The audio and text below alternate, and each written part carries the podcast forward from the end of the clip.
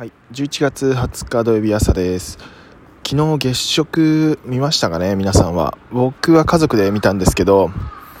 いやなんかほぼ皆既月食みたいな感じで、なんか神秘的な感じで見れましたね。なんか赤くなるんですね。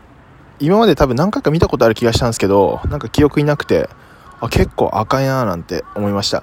でこの月食のメカニズムとか、なんで赤くなるのとか、なんかそういった話を、えっと、佐々木亮の宇宙話っていうポッドキャスト番組の特別編でやってたので、ちょっと、まあもう終わっちゃったけど、ぜひ聞いてみてください。なんか、なるほどねってなると思います。で、またあの、毎日やってるポッドキャストで、他の番組もすごい面白い、あ、他の番組じゃないや、他の回もね、すごい興味深い話が聞ける番組だと思うので、